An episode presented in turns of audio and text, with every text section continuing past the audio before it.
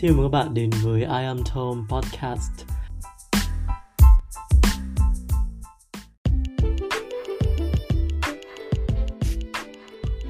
Hey yo, xin chào các bạn. Hạnh phúc là gì? Các bạn có bao giờ tự hỏi mình cái điều đấy không? Và làm thế nào để hạnh phúc? Đấy là những cái câu hỏi mà thực sự nó quá lớn, quá lớn quá trời vào đất luôn ấy. Và nó thực sự mang tầm triết học luôn. Những câu hỏi của thế giới hiện đại.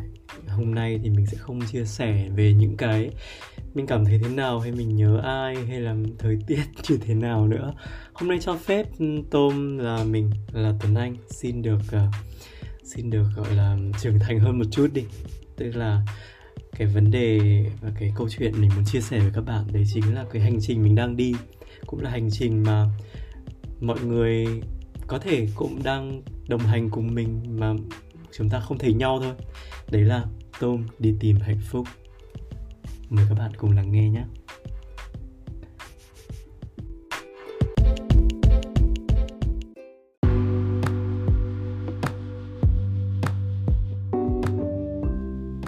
Cái ý tưởng cho cái tập năm của cái journal podcast này, nó là một cái cuốn nhật ký biết nói này, thì nó đã lóe lên như một cái bật lửa vào bốn giờ chiều nay, khi mà mình đang đọc cái chương cuối cùng của cuốn sách Sapiens. Sapiens là một cuốn sách mà uh, có thể nói là nó có cực lượng kiến thức vô cùng nặng, do được viết bởi nhà lịch sử, nghiên cứu lịch sử người Israel là Yuval Noah Harari.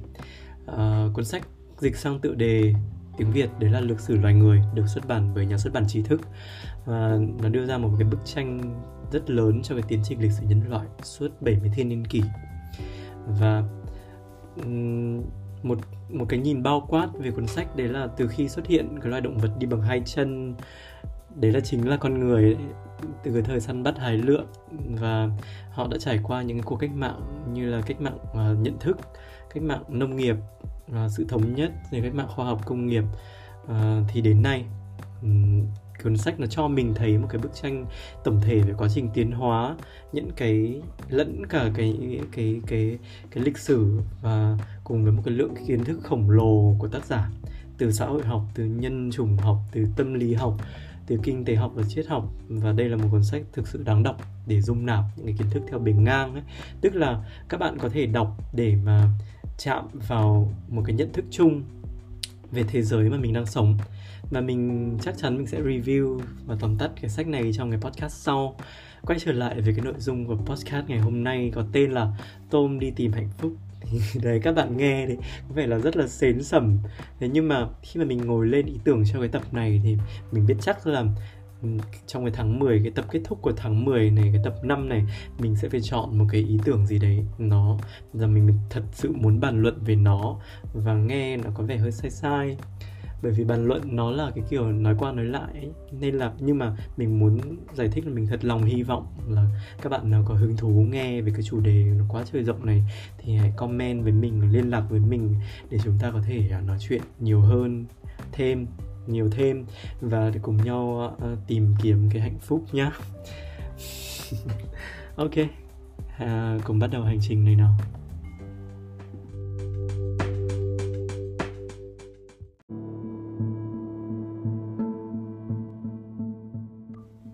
Về cái bước đầu tiên để mà bước vào cái hành trình này thì rõ ràng là các bạn sẽ phải cùng nhau tìm hiểu đấy là cái khái niệm hạnh phúc là gì, đúng không?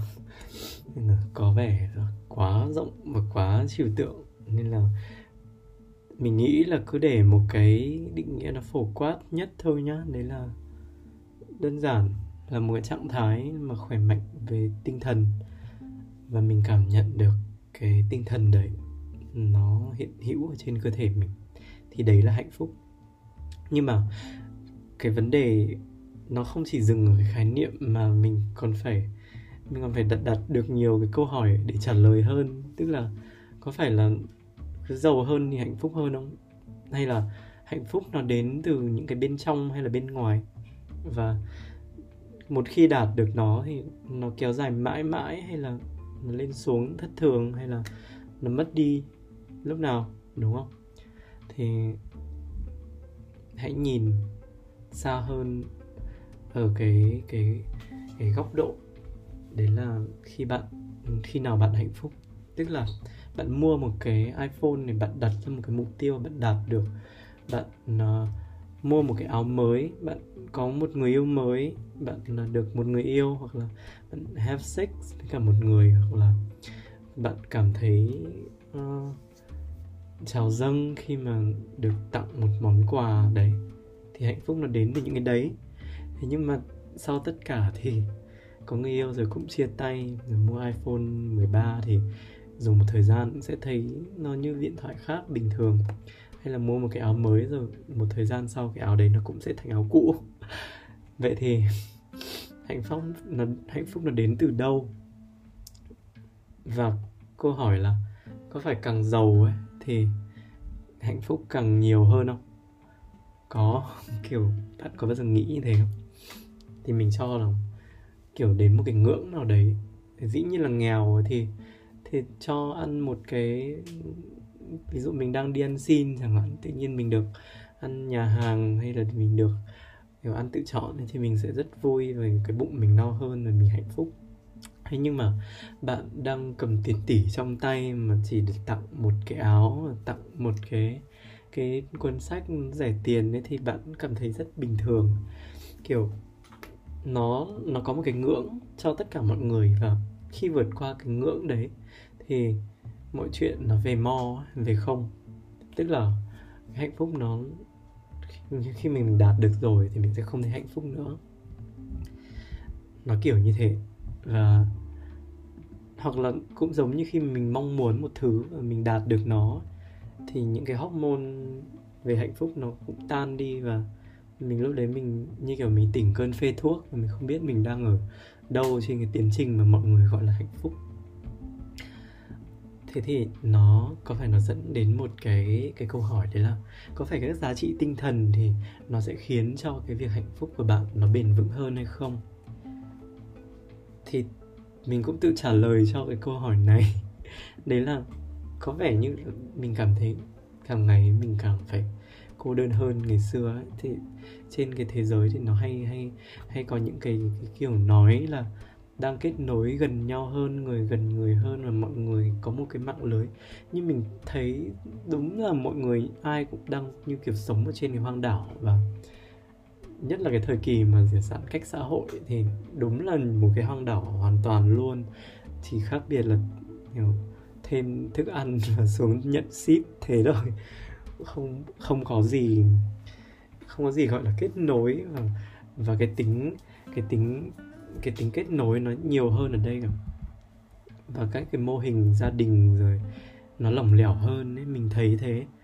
Tức là ngày xưa thì bố mẹ bảo gì là phải nghe đấy, hoặc là trong gia đình lớn, gia đình nhỏ, đại gia đình thì liên kết chặt chẽ với nhau, mọi người trong một xóm làng nhỏ hay liên kết với nhau. Thì bây giờ mình thấy là đấy, kể cả trong gia đình nhỏ thôi thì người với người, bố mẹ với con cái cũng cả một cái thế giới riêng, một thế giới của mỗi người. Ý mình muốn nói ở đây đấy là cái hạnh phúc nó luôn luôn là có một cái ngưỡng, và khi mà mình đạt được cái ngưỡng đấy rồi thì thôi. Ví dụ như là mình muốn một cái ô tô nhưng mà mình lại nhận được một con siêu xe thì mình sẽ vỡ òa. Kiểu ôi lạy Chúa đã giúp tôi có cái này cái kia, nhưng mà mình chỉ nhận được một cái xe đạp thôi chẳng hạn. Thì đấy là một cái cảm giác thất vọng tràn ngập cơ thể và mình cảm thấy rất thiếu thốn. Hoặc là một cái trải nghiệm như mình từng bị, đấy là mình tưởng là mình bị sởi vì mình thời đấy mình phát ban hết toàn cơ thể. Sau mình đi khám thì may quá kết quả nó chỉ là nó chỉ là một cơn dị ứng thôi. Thì thì mình rất là vui và mình cảm thấy như kiểu trúng số độc đắc ấy. Thì nó là cái việc câu chuyện của cái tình hình, tức là tình hình xấu đi thì kỳ vọng nó hẹp lại và cái ngưỡng hạnh phúc nó giảm xuống, thì ngưỡng hạnh phúc nó cũng co giãn cùng với hoàn cảnh đấy. Và cái cái hạnh phúc nó và cái bất hạnh này nó đến từ cái sự so sánh giữa cái mong đợi và cái điều kiện thực tế. Cái sự so sánh này nó không chỉ là so sánh cái mình muốn và cái mình nhận được, mà nó còn là cái sự hài lòng qua góc nhìn so sánh nhé. Cái kiểu nếu ở một nếu ở một lớp học này, bạn uh, học chuyên toán, bạn học toán rất là giỏi này, và xung quanh bạn thì những người đều không giải nhanh toán bằng bạn này, và thầy giáo thì luôn khen bạn. Nhưng mà bạn để chuyển đến một lớp chuyên toán, toàn những người học giỏi toán thì thầy giáo không thể nào khen một mình bạn được, mà mọi người cũng đều giỏi như nhau, thì cái mức độ hài lòng về bản thân của bạn nó bị giảm xuống, và mình cảm thấy mình kém cỏi, mình cảm thấy mình bình thường như mọi người khác. Cho nên là vấn đề của cái hạnh phúc nó nằm ở cái việc là đời sống và cái hoàn cảnh.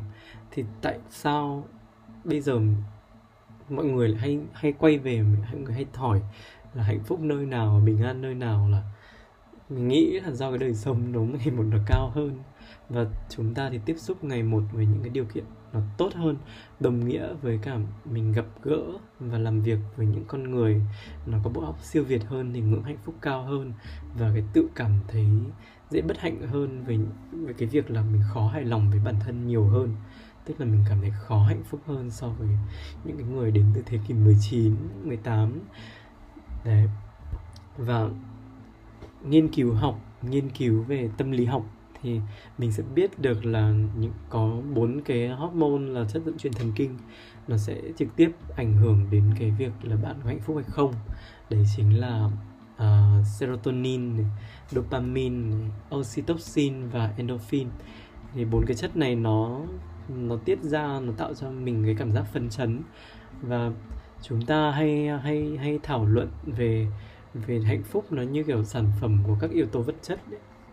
Thế nhưng thực tế là nếu mà cho dù bạn có yếu tố vật chất mà bạn không có những cái chất này thì bạn cũng sẽ không thể cảm thấy hạnh phúc được.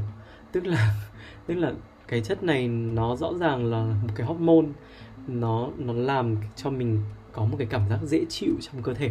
Thì và cái hormone này dĩ nhiên nó lên xuống, thì cái hạnh phúc nó đầu tiên về mặt sinh học nó phải bắt nguồn từ bên trong, đúng không nào? Và như mình đã nói là cái hạnh phúc nó như một cái ngưỡng, thì qua cái ngưỡng đấy là thôi không còn nữa, thì rõ ràng là hạnh phúc nó không thể đến từ cái phía, phía bên ngoài là phía vật chất được. Vậy thì nó đến từ phía bên trong như thế thì nó, nó cũng không kéo dài mãi, và nó lên xuống như một chu kỳ của hormone, và như một cái cơn phê cần thì cũng có lúc tan thuốc ấy. Thế, thế nên là mình nghĩ và mình cho rằng đấy là hạnh phúc nó phải bắt nguồn ở đâu đấy bên trong mình, và nó độc lập với cả cái, cái thực tại bên ngoài. Thì câu hỏi đặt ra tiếp theo ấy, nó sẽ là chúng ta có đang thật sự hạnh phúc không? Thì liệu... Và tại sao mình lại làm cái podcast này? Bởi vì mình đọc xong cuốn Sapiens, Lịch sử loài người, thì người ta, cái tác giả họ viết, tác giả ông ấy viết là liệu rằng mình có hạnh phúc hơn những người săn bắt hái lượm, và mình có hạnh phúc hơn những người cổ đại ở thời kỳ trung đại hay không? Thì hãy cùng tìm hiểu trong phần tiếp theo.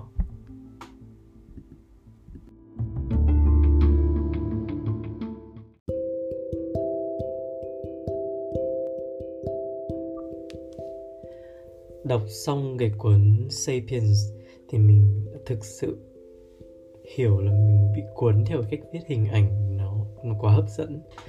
Và với một cái đứa mà lười học sử như mình, mà mình đọc hết cái cuốn đấy với cái độ dài, độ kiến thức nó siêu khủng, thì mình không nghĩ là mình lại thích cái cuốn đấy đến thế.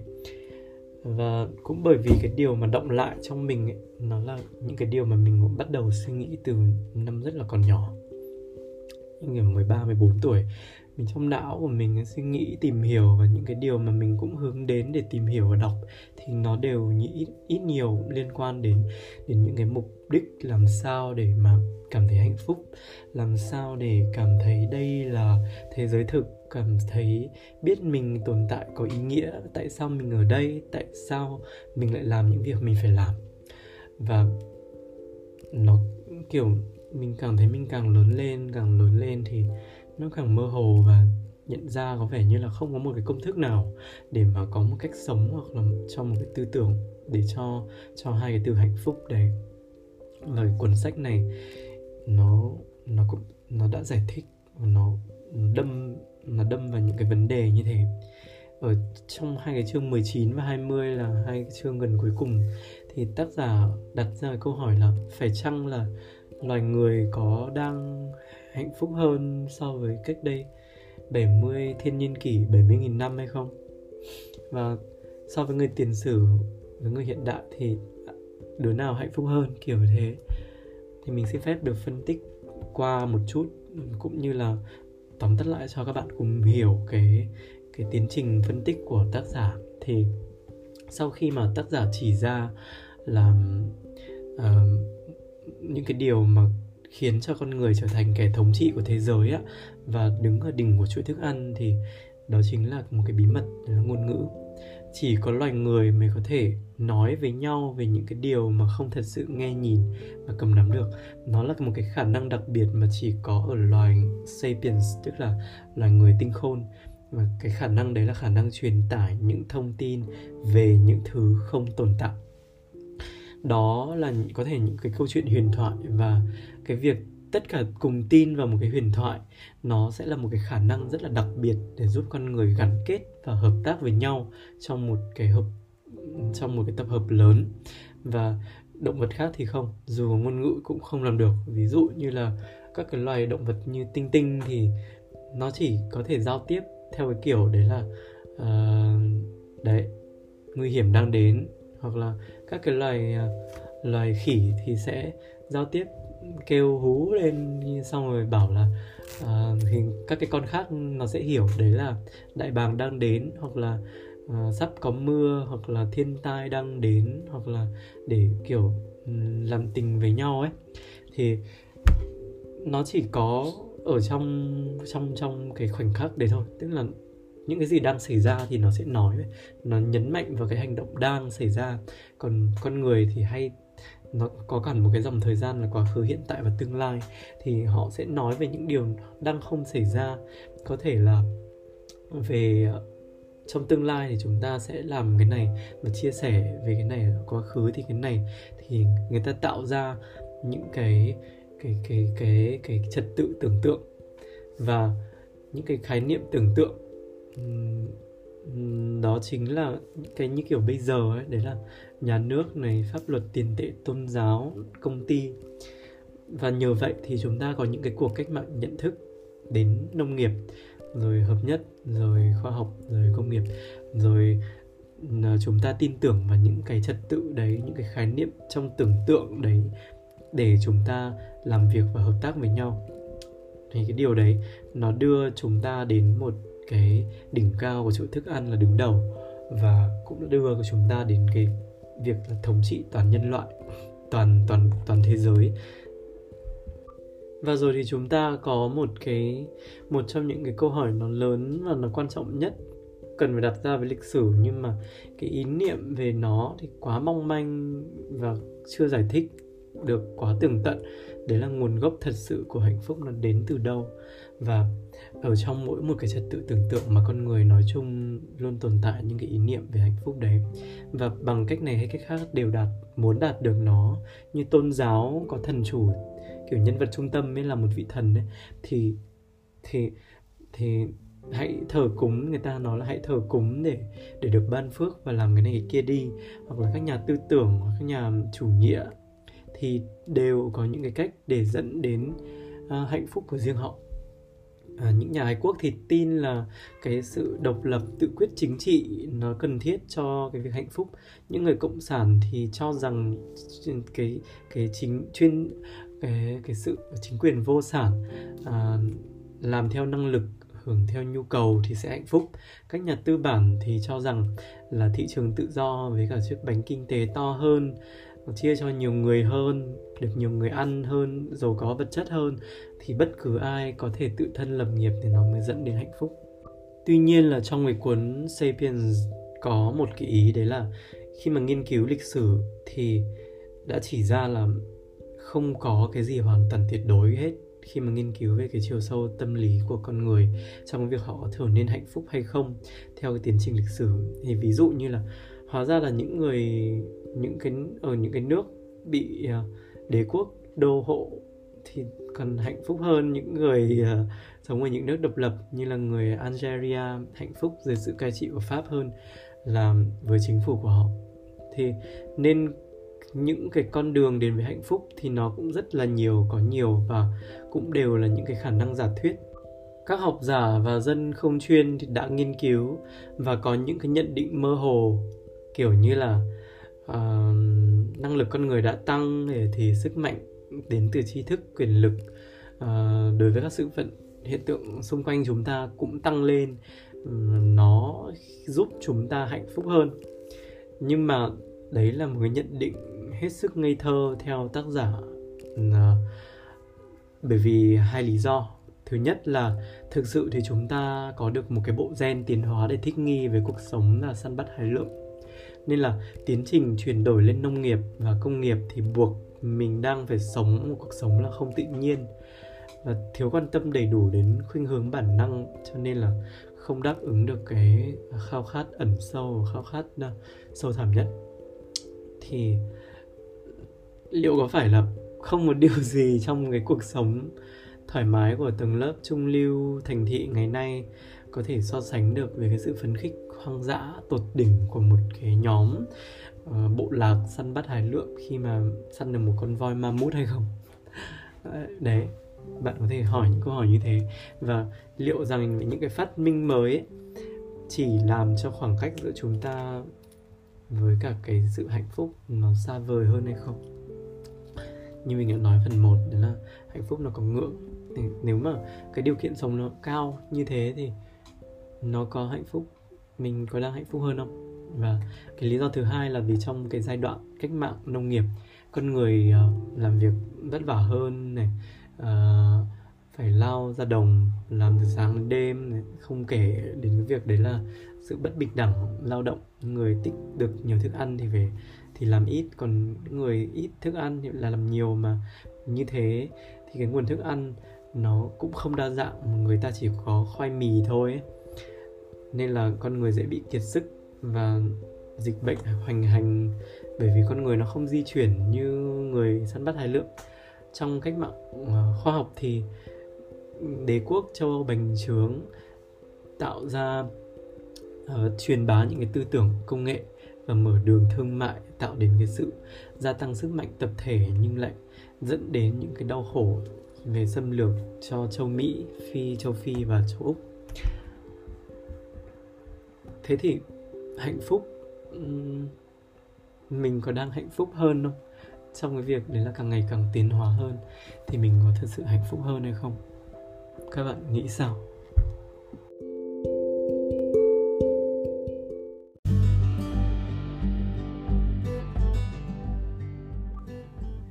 Ok, nếu mà nó quá khó để trả lời ấy, thì mình cũng xin chia buồn với các bạn là mình lẫn tác giả cũng đều không có câu trả lời cho cái điều đấy, và nó quá ít dữ kiện để mà khẳng định là chúng ta đang hạnh phúc hơn hay là đang đi một bước tiến hay là một bước lùi kiểu như thế.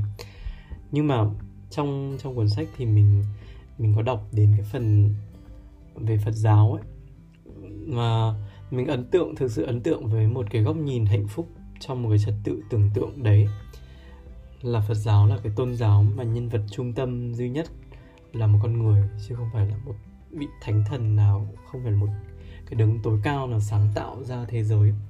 Thế là Thái tử Tất Đạt Đa, và với cái quy luật duy nhất mà Phật giáo để lại, đấy là đau khổ phát sinh từ tham ái. Một cách duy nhất để giải thoát khỏi đau khổ là thoát khỏi tham ái.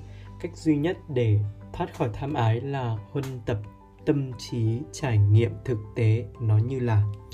Tức là mình tập trung trả lời vào câu hỏi là kiểu tôi đang trải nghiệm cái gì đây và lúc này, uh, hơn là kiểu trả lời cho cái câu là tôi muốn được trải nghiệm cái gì. Và rõ ràng là rất khó để đạt được cái trạng thái này, và mỗi người thì không không thèm muốn gì thì sẽ không phải chịu đau khổ nữa. Đấy, kiểu như thế. À, tuy là Phật giáo không phủ định cái sự tồn tại của thần linh, thế nhưng mà cách tiếp cận thần linh của Phật giáo rất là hay. Đấy là kiểu thần linh không gây đau khổ cho một người đã thoát được tha mái, không thể gây đau khổ. Và một người chưa thoát khỏi tha mái trong tâm trí của anh ta thì thần không không không có thần linh nào có thể cứu được anh ta cả.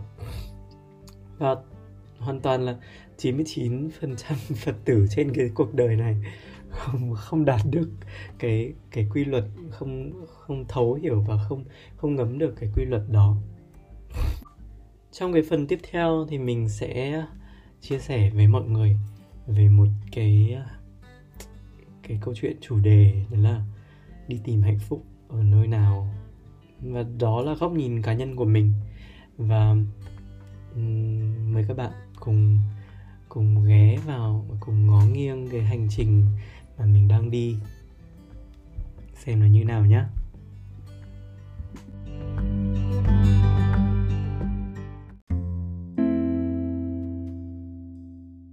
Vừa mới nói là chín mươi chín phần trăm Phật tử không đạt được cái cảnh giới thoát khỏi tham ái, thì dĩ nhiên rồi mình không thể nào là một cái phần trăm còn lại được. Và cũng thấy khó để làm được như Đức Phật, quá khó, nó như kiểu bất khả thi, bởi vì có thể cả đời này mình cũng không làm được. Trái tim mình rất là đen và nhiều mong muốn, nhiều khát vọng, mình cũng không phải Phật tử. Nhưng mà cái điều mà mình thấy đúng đắn nhất khi khi mà mình tìm hiểu, mình mình muốn chia sẻ với các bạn ấy, đấy là mình gọi tên được tất cả những cái tồn đọng và những cái vấn đề trong đầu mình ra, và mình nhìn thấy bản thân mình rõ ràng hơn nó, mình lôi được nó ra ngoài và nó bày nó ra, nhìn ngắm nó thật là kỹ và có thể ném nó đi như một quả bóng vào một cái vùng đen nào đấy, rồi các vấn đề đó nó biến mất. Giống như kiểu uh, trong cái bộ phim uh, phim Conjuring có quỷ Valak, thì khi mà nhà nhà Lauren gọi gọi tên cái con quỷ ra, lúc đầu thì chưa gọi tên được nó, thì không thể tống nó về địa ngục, nhưng mà sau khi biết tên nó là Valak thì thì gọi tên được nó ra, và một người bình thường cũng có thể tống nó về địa ngục. Thì cuộc sống của mình kể từ lúc mình gọi tên được những cái sự vô nghĩa và những cái sự nhàm chán trong cuộc đời mình ra ấy, thì nó như kiểu sang một cái hướng hoàn toàn khác, mình vui hơn mỗi ngày. Mình tin là những cái lựa chọn và hạnh phúc nó nó giống như hai mũi tên nó cùng bắn từ một cái cung tên ấy, thì cái lựa chọn nó phải đi cùng với cái hạnh phúc đấy. Nó giống như việc là một người có cái suy nghĩ là lập gia đình rất là khổ, kiểu bỏ chồng hoặc là làm mẹ đơn thân rất là khó, rất là khổ, nhưng mà nếu mà người ta lựa chọn, và cái cái đấy là lựa chọn của người ta, và cái tính tự chủ trong cái lựa chọn nó nó rất mạnh, thì cái hạnh phúc nó sẽ đến từ đó. Và mình nghĩ là mỗi lựa chọn đều phải là mình chọn, chứ không phải vì điều gì mới lựa chọn thì thì nó mới tạo ra hạnh phúc. Đấy, nó dẫn đến cái chuyện đấy là chúng ta có thể sống theo bất cách bất kỳ cách nào mà chúng ta muốn sống, miễn là miễn là chúng ta hiểu được tại sao phải sống và hiểu được cái toàn bộ cuộc sống của mình là có ý nghĩa và có giá trị. Thì ngược lại là một cuộc sống vô nghĩa nó cũng không khác gì địa ngục khủng khiếp với bất cứ ai, đúng không các bạn? À, các bạn có thể thấy là rất là nhiều tôn giáo tạo ra một cái thực tại tưởng tượng có tên là kiểu thế giới bên kia ấy.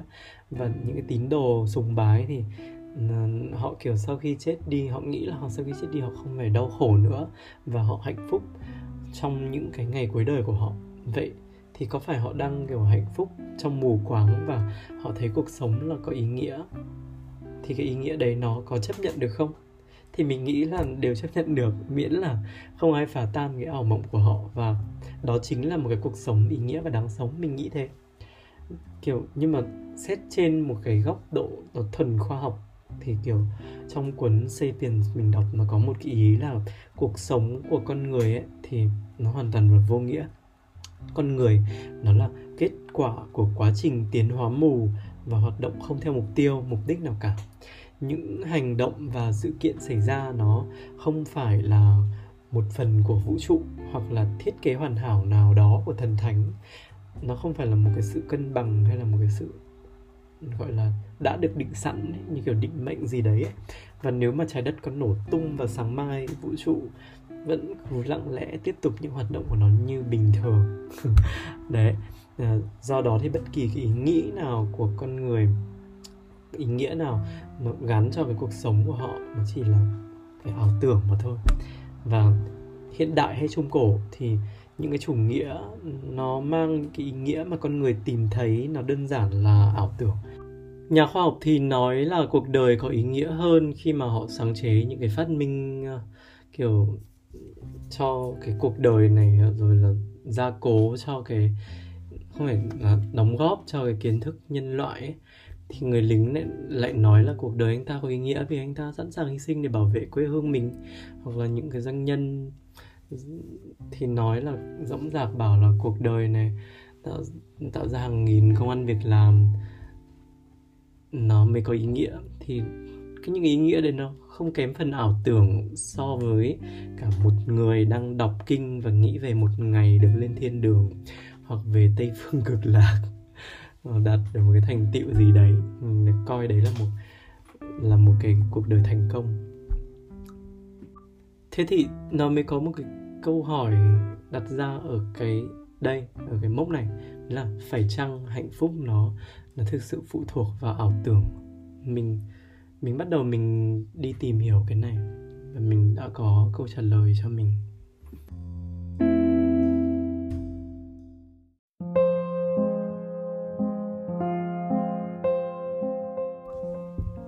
Mình là một người mà theo đuổi cái chủ nghĩa tự do và chủ nghĩa cá nhân, à, nên là mình hiểu rất là rõ cảm xúc của mình nó không nói lên con người của mình. Và cái cụm từ những năm gần đây mọi người hay nói kiểu như là be yourself, hay là hay là chính bạn, hãy hiểu bản thân bạn, hãy thành thật với những gì diễn ra bên trong bạn, lắng nghe trái tim, lắng nghe chính mình ấy. Cái kiểu như thế nó nhắc nó nhắc nhiều đến những cái nó gần với các cái chủ nghĩa tự do và chủ nghĩa bản thân. Thì quan điểm của chúng ta thường là gì? Thường là vui, cười, vỡ òa, rồi là xúc động trong sung sướng, lột bột lột bột cảm thấy tim mình cứ đập, hoặc là dùng mình hồi hộp trong hân hoan, chào đón một cái điều gì đấy, niềm nở, trào dâng, là nhen nhóm, ấm áp, hoặc là thỏa mãn. Đây là những cái mà chúng ta cảm thấy về hạnh phúc, đó là hạnh phúc. Và vì thế là mình hay có xu hướng là để né tránh những cái khổ đau, kiểu khóc lóc, à, buồn rầu, mất mát, à, lo âu, nhấp nhổm những giọt nước mắt đau đớn, căng thẳng, vì chúng ta hay trốn chạy nó. Thì cũng chúng ta cố gắng theo đuổi những cái cảm giác dễ chịu, bởi vì và đó là bởi vì đấy là đấy là cái tự nhiên, cái sinh học, và đó là một cái sự theo đuổi thực sự là dẫn đến khổ đau. Bởi vì như đã tìm hiểu, các trạng thái vui ấy, thì nó cũng chóng tan như một cái cơn phê cần ấy. Và như thế thì cái thế chỗ, cái việc thế chỗ khi mà cái vui nó hết đi, cái, cái, cái mà nó đến thế chỗ ấy, thì mình trải nghiệm rất là nhiều. Đấy chỉ là những cái sự trống rỗng, thậm chí là trầm cảm, thậm chí là đau buồn. Và nó có một cái ví dụ như thế này, đấy là khi mà mình bắt đầu yêu một ai ấy, thì mình cảm thấy nó quá đẹp, và tình yêu nó, nó quá hạnh phúc, và mình sợ phải kết thúc nó, mình khao khát nó kéo dài mãi mãi. Và rõ ràng là cái đau khổ nó đến rất nhanh, thậm chí mình còn chưa chuẩn bị kịp cho cái, cho cái việc đấy là mình, mình hết, hết cái yêu đấy. Thì nó như kiểu nó rơi từ thiên đàng xuống địa ngục ngay lập tức, mà không có một cái nệm nào đỡ, cũng không có một đôi cánh nào để đỡ mình trong cái khoảng không mình bay xuống như thế. Và chúng ta đã nói quá nhiều về việc là hạnh phúc đến từ bên trong chứ không phải thế giới bên ngoài, và đừng theo đuổi những thứ vô viêm nữa, những thứ vô nghĩa nữa. Nhưng mà và chúng ta nắm rất rõ là biết hạnh phúc là độc lập với những gì bên ngoài, nhưng chúng ta không không hiểu là trải nghiệm nhiều ấy, thì hạnh phúc nó mới nó mới độc lập được với cảm giác, mới mới biết là hạnh phúc nó cũng độc lập được với những cái cảm giác bên trong nữa. Và càng gán cho nó nhiều ý nghĩa, phân loại các loại cảm xúc ra kiểu đau buồn, khao khát, thì và hạnh phúc vui vẻ thì nó lại càng càng càng, càng có những cái cảm giác đau khổ hơn, rõ ràng hơn. có một cái câu nói này, nói ra là nó cũ rồi nhưng mà mình vẫn cứ nói mà mình cảm thấy nó, nó đúng. Đấy là cái hạnh phúc không, không phải là một cái đích đến mà nó là một cái hành trình. Và hành trình ấy thì không gì hơn là một cái hành trình khám phá bản thân và dám trải nghiệm những cái điều mà được gán là khổ lẫn điều sướng, và dám ném mình vào những cái vùng mà cảm xúc nó cực đoan, tiêu cực, hoặc là trải nghiệm nó vui sướng tột độ. Mình tin là những điều mà mỗi ngày mình làm, những người mình gặp, mình luôn học hỏi được một cái điều gì đó. Với một người luôn thấy bản thân nhỏ bé, đấy là mình luôn luôn cảm thấy mình hai mươi tuổi, kiểu còn trẻ, còn quá đủ, quá non nớt để biết về thế giới ấy, thì không thể ôm ấp một cái gì nó quá lớn lao. Và thật sự là mình nên biết yêu và biết gọi tên, biết trân trọng những cái điều nhỏ bé diễn ra hàng ngày. Và khao khát, quan trọng nhất là khao khát được phải trải nghiệm các cái cảm giác đầy hơn, trải nghiệm toàn bộ. Và nó như kiểu một câu mà mọi người hay bảo là tôn trọng, đánh giá cao tất cả mọi thứ đến với mình và không mong đợi điều gì, kiểu như thế. Nghe nó hơi sáo rỗng nhưng mà nếu mà phân tích và gọi tên nó thì mình phải hiểu được, mình mới hiểu được sâu sắc. Nó có rất nhiều cái self-help về những cái, những cái như thế. À, và không có bằng chứng nào nói về cái công thức của hạnh phúc theo một cái chủ nghĩa hiện đại hay là một tôn giáo cổ xưa, thì cũng không có cái bằng chứng nào nói về việc con người ngày nay là thực sự hạnh phúc hơn so với những người Trung Cổ và săn bắt hải lượng. Vậy thì câu hỏi thực sự mà chúng ta nên trả lời ấy, đấy là mình đã hiểu rõ về bản thân của mình hay chưa? Các bạn thì sao?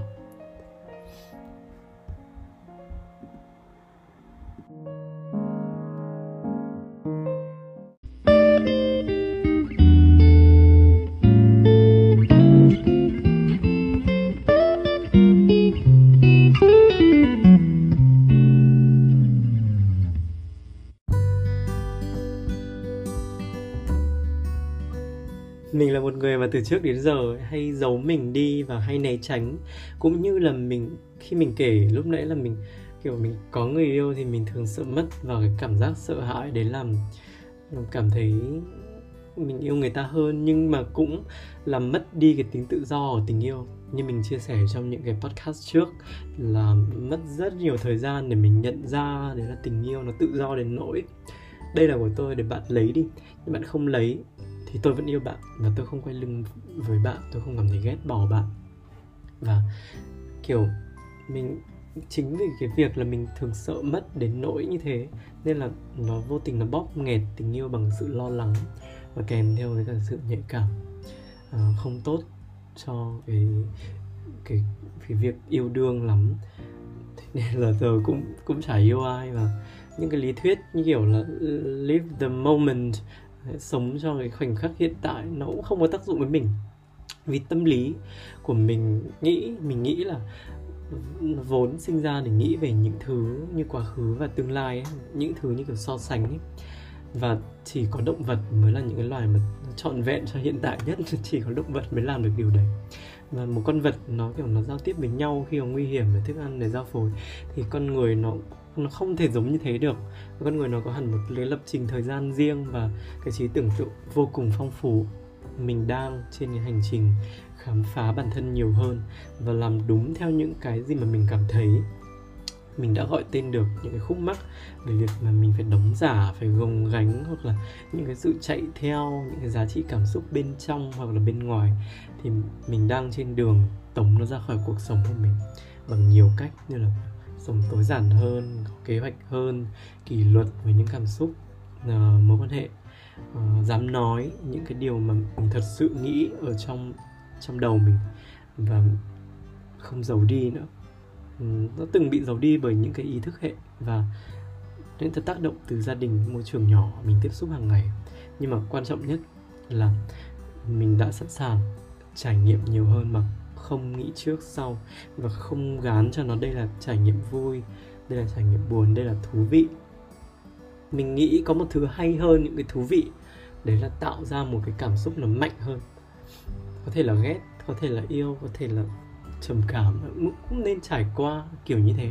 Hạnh phúc nó hay không hạnh phúc thì mình đều nên trải qua. Và mình nghĩ là hạnh phúc sẽ ở đâu đó nằm bên cạnh mình và những người mình gặp trên suốt cuộc hành trình mà mình đang đi. À, mình nghĩ là mình có thể trao cho họ một cái niềm tin lớn hơn bao giờ hết, rồi là mình có thể chưa từng biết đến họ. À, các bạn thấy sao về cái cuộc hành trình đi tìm hạnh phúc của mình? À, biết đâu là mình sẽ có thêm nhiều kiến thức à, nếu mà các bạn chia sẻ với mình một vài ý và các trải nghiệm của mọi người nhé. Nếu mọi người có ý kiến chia sẻ hoặc là những cái trải nghiệm, hãy cứ trực tiếp, đừng ngại ngần nhắn tin cho mình. À, hãy chia sẻ với mình nhé. Cảm ơn rất nhiều vì đã lắng nghe hết cái podcast ngày hôm nay, siêu dài. Bye bye. Dòng mình cũng đã rất mệt rồi.